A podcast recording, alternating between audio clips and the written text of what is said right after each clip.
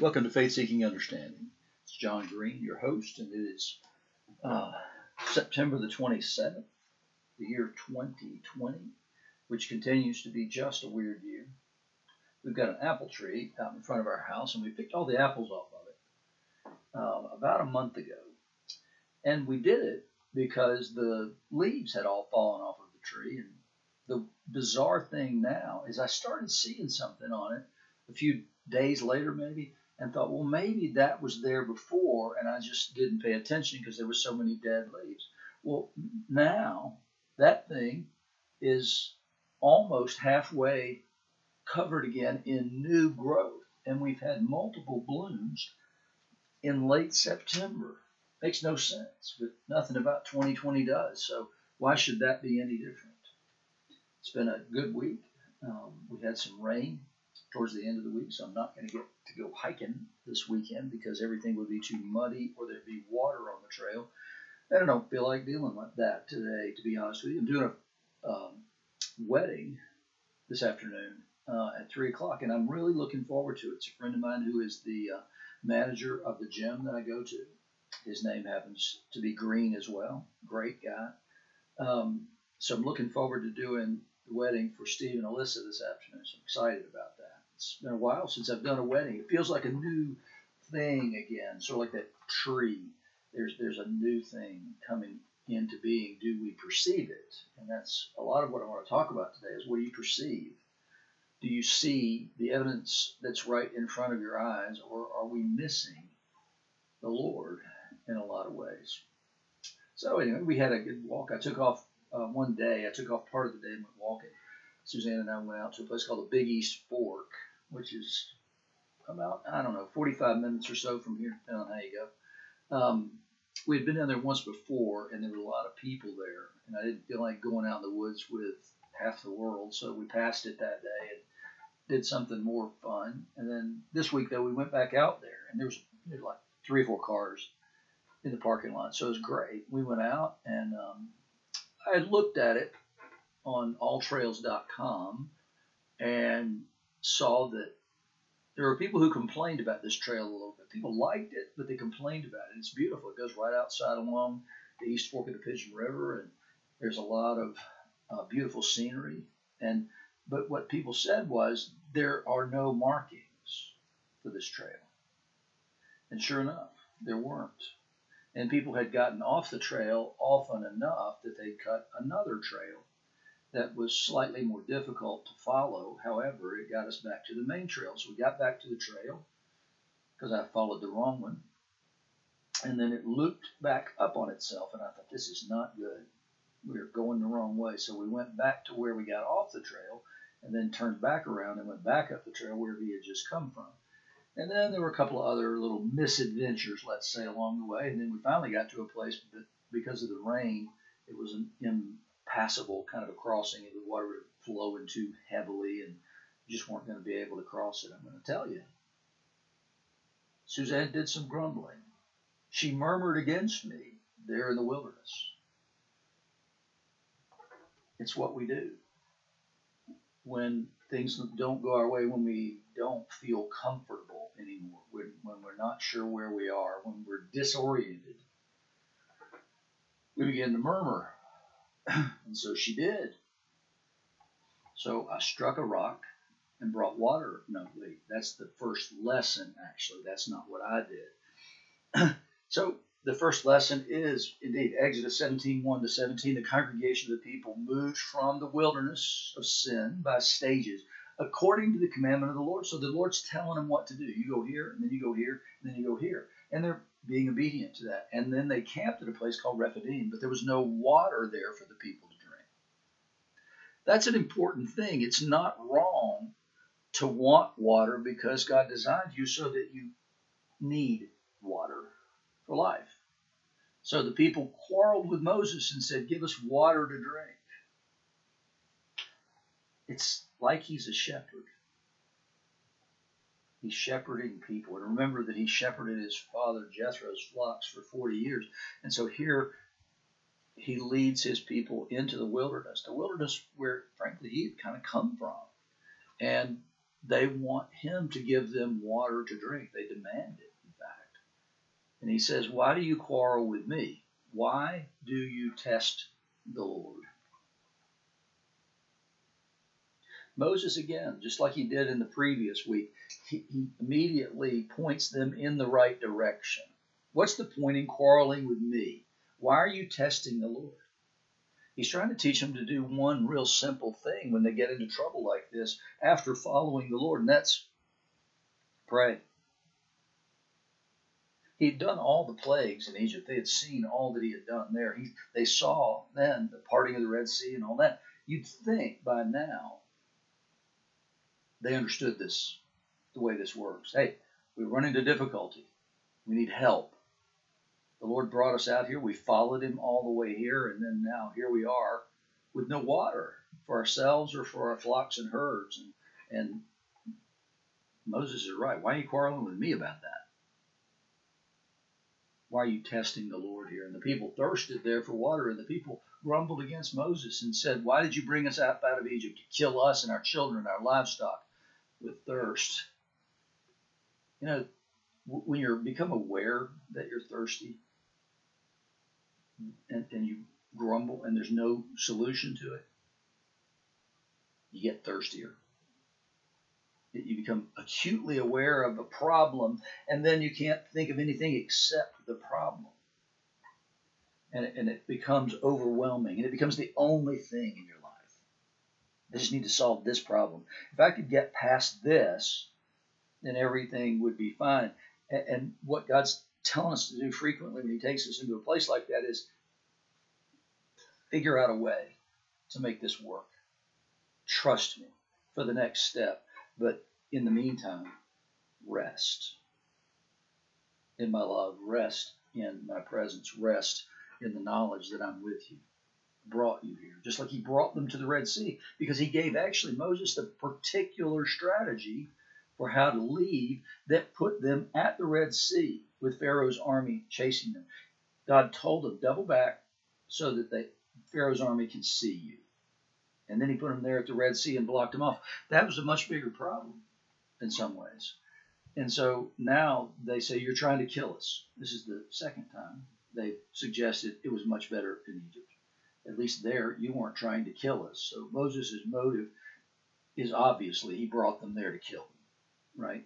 I mean, but that's how we think we get stuck and we spin in our rut, and rut gets deeper, and then we say stupid things. Why did you bring us up out of Egypt to kill us?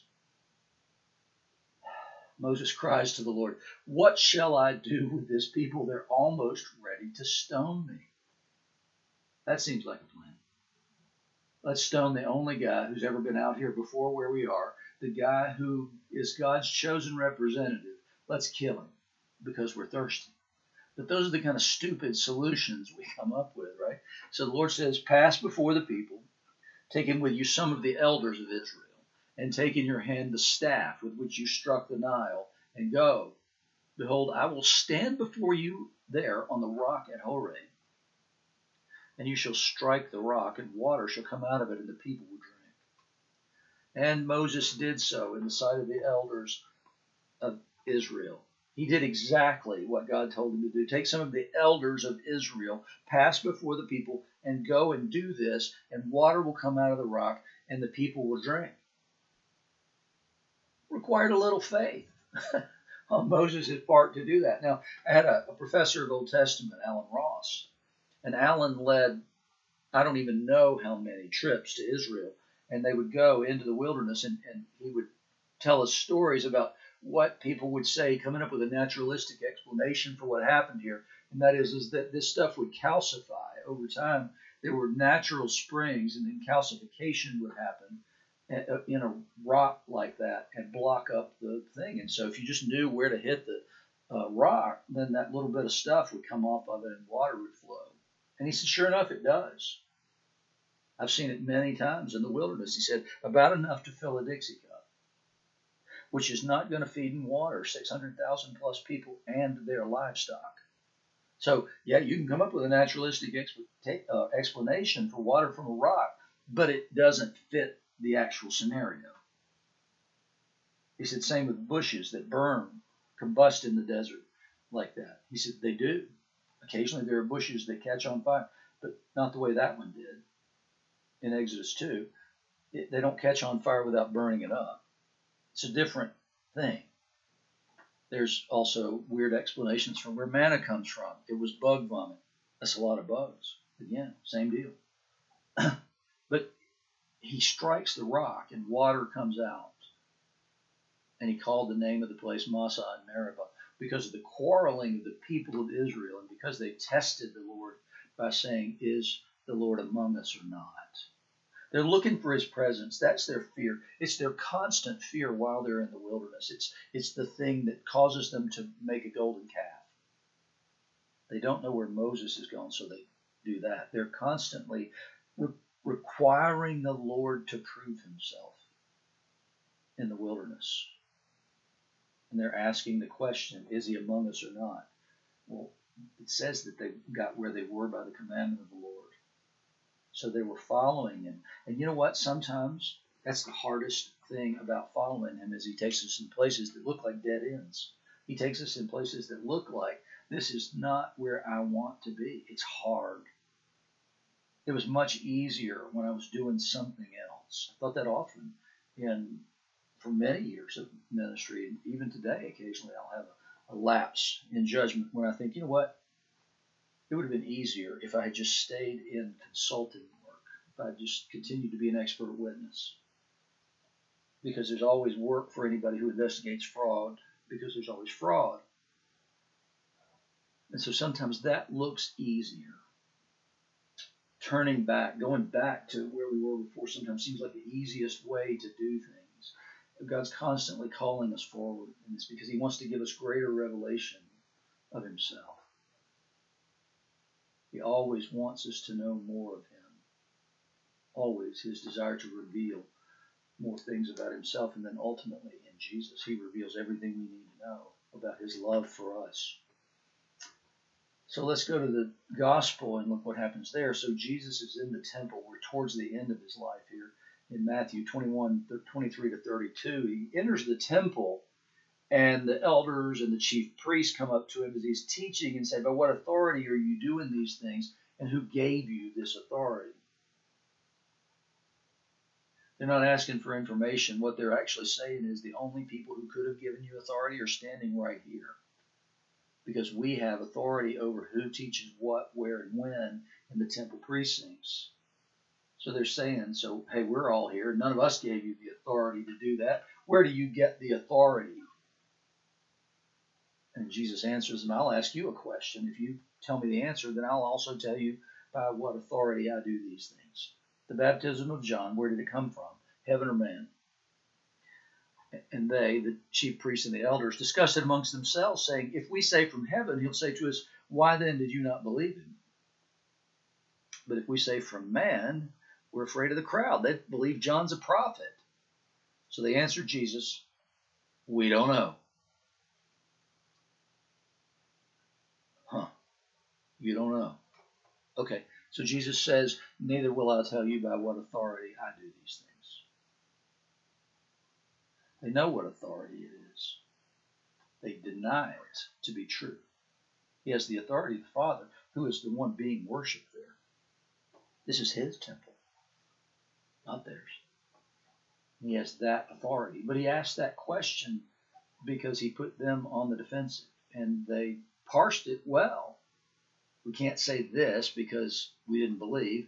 We can't say this because the people believe that John's a prophet. So they come up with, we don't know. All right, chucklehead.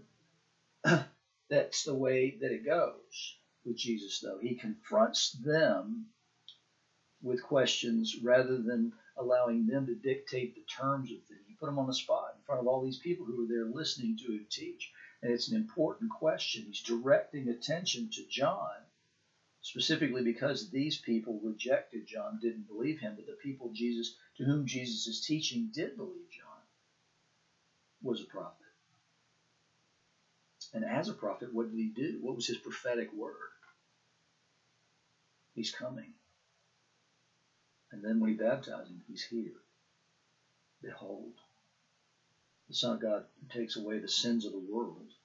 That's the prophetic word John gave. The prophetic word was, He's coming. And then the prophetic word at the baptism is, He is here. And it's an important word. It's the important work of preparation for the coming of Jesus. John might not have seen exactly Jesus' mission, the mission of the cross. He saw the mission of judgment, not the message of forgiveness, the message of redemption, the message of grace that precedes judgment. John came to point the people back to God. Well, why did he have to do that? Because there were chief priests and elders. But what's because it were these guys who are now confronting Jesus in the temple and asking him by what authority he teaches these things. So it's because of them that John had to come. They were failing to do their jobs. They were bad shepherds.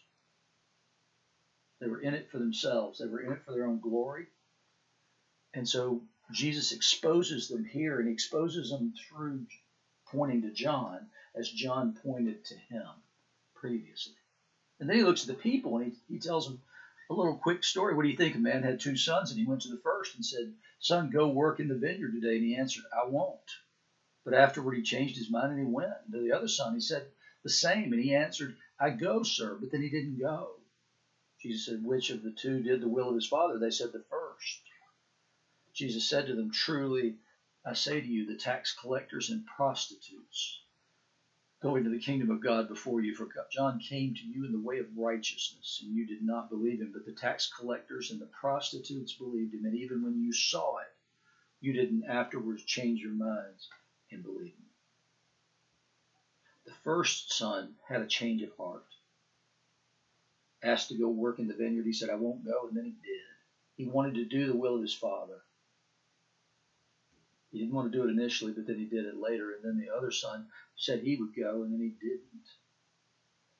There's a song, a rock song called A Little Less Talk and a Lot More Action. That's what Jesus is saying here. Is go. Do the work that you've been given to do. Obey the will of the Father. But they were too comfortable to go and do that. There was a risk involved in that. It made it harder there was no promise that it was going to be easy. In fact, Jesus promised it was going to be hard. He promised that, that we'd be hated and that we'd be badly treated because the evidence was that he was badly treated. But he's asking them to see the evidence of their eyes. What did you see in John? What do you see in me? You've seen the miracles, you've seen all the things that I've done, and yet you still don't believe and you're still asking questions like, by what authority are you doing these things? Teaching in miracles. By what authority does Jesus do those? They see this. He's told them that he does the will of the Father and the works of the Father, and yet they're still asking him this question by what authority do you do these things? You mean like healing the blind? Do you mean like uh, restoring hearing to the deaf?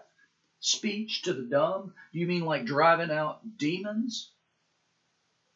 healing a woman with an issue of blood for a dozen years, healing men who were paralyzed for over three decades.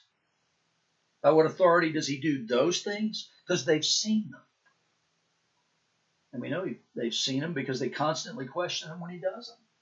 So you've seen, if you followed Jesus for any period of time, you've seen him act in your life. You might be in a place now where you'd rather not be, but he's still there. And you're there for a reason and a season. But he'll move on. But that season requires you to stay where you are and do what you can in the place where you are in faith, believing that he's with you because you've seen him over the course of your life. You've seen him provide for you. You've seen him do all kinds of things for you. I've seen miraculous healings, no less so than the ones that are described in the Gospels or in the book of Acts for that matter. I've seen those things. I know the evidence of my eyes. I know that I've prayed and seen people healed. Not because of me, but be, or my faithfulness, but because He's good and He's able. And so here they're confronting that question, and Jesus is pointing them back to John and saying, You heard John. These tax collectors and prostitutes, all those people, they believed. And they turned around. They're no longer just tax collectors. They're no longer prostitutes. They're now new life. Look at the evidence of those people and the power of the message, and that's the authority. You'll see the authority is to change lives, to change hearts. And then Paul, writing the Philippians, he says, if there's any encouragement in Christ, any comfort from love, any participation in the Spirit, any affection and sympathy, complete my joy by being of the same mind, having the same love, being in full accord and of one mind. Paul's constantly calling them to unity. Unity is important because there's great power in unity. But he's, he's, he's pleading at the beginning of this is if there's any encouragement in Christ, any comfort from love, any participation in the Spirit, any affection and sympathy. And, and, the answer to that is presumed to be, well, of course there is, of course there is, of course there is. There's not just any encouragement, any comfort, any participation in the Spirit, any affection, any sympathy. There's abundant measures of all those things, and Paul's calling them to remind themselves of those things. Think on those things. Remember what you've received from him. Remember what you're still receiving to this day. And then he calls them to that unity. He calls them to, to be the church, the ecclesia, those who are gathered in the name of Jesus. Because that's where the power is. And the church doesn't have power today because we're not of one mind in full accord. We're divided. And so we lack power. We're failing to do the work that we've been given to do. And then he says, don't do anything from selfish ambition or conceit, but in humility count others more significant than yourselves. Let each of you look not only to his own interests, but the interests of others. Most of us are so preoccupied with our own interests that we don't even have time or room for anybody else. And Paul's saying, look, get out of your own head. Consider your brothers more important than you. If we did that, if the church did that, if we weren't so consumed with ourselves, our politics, our whatever, if we considered the needs of others and took into account the interests of others and raised them up and provided for them and did for them as brothers and sisters in Christ, then again, we'd have more power. Then he tells us how to do it. Have this mind in yourselves, which is in Christ Jesus, who, through, though he was in the form of God, did not count equality with God something to be grasped, but emptied himself by taking the form of a servant, being born in the likeness of men being found in human form, he humbled himself by becoming obedient to the point of death, even death on a cross. He says, Be like that. Think of yourself that way. You've seen it in Jesus. You know exactly how that worked. You saw him lay down his own life for the sake of others.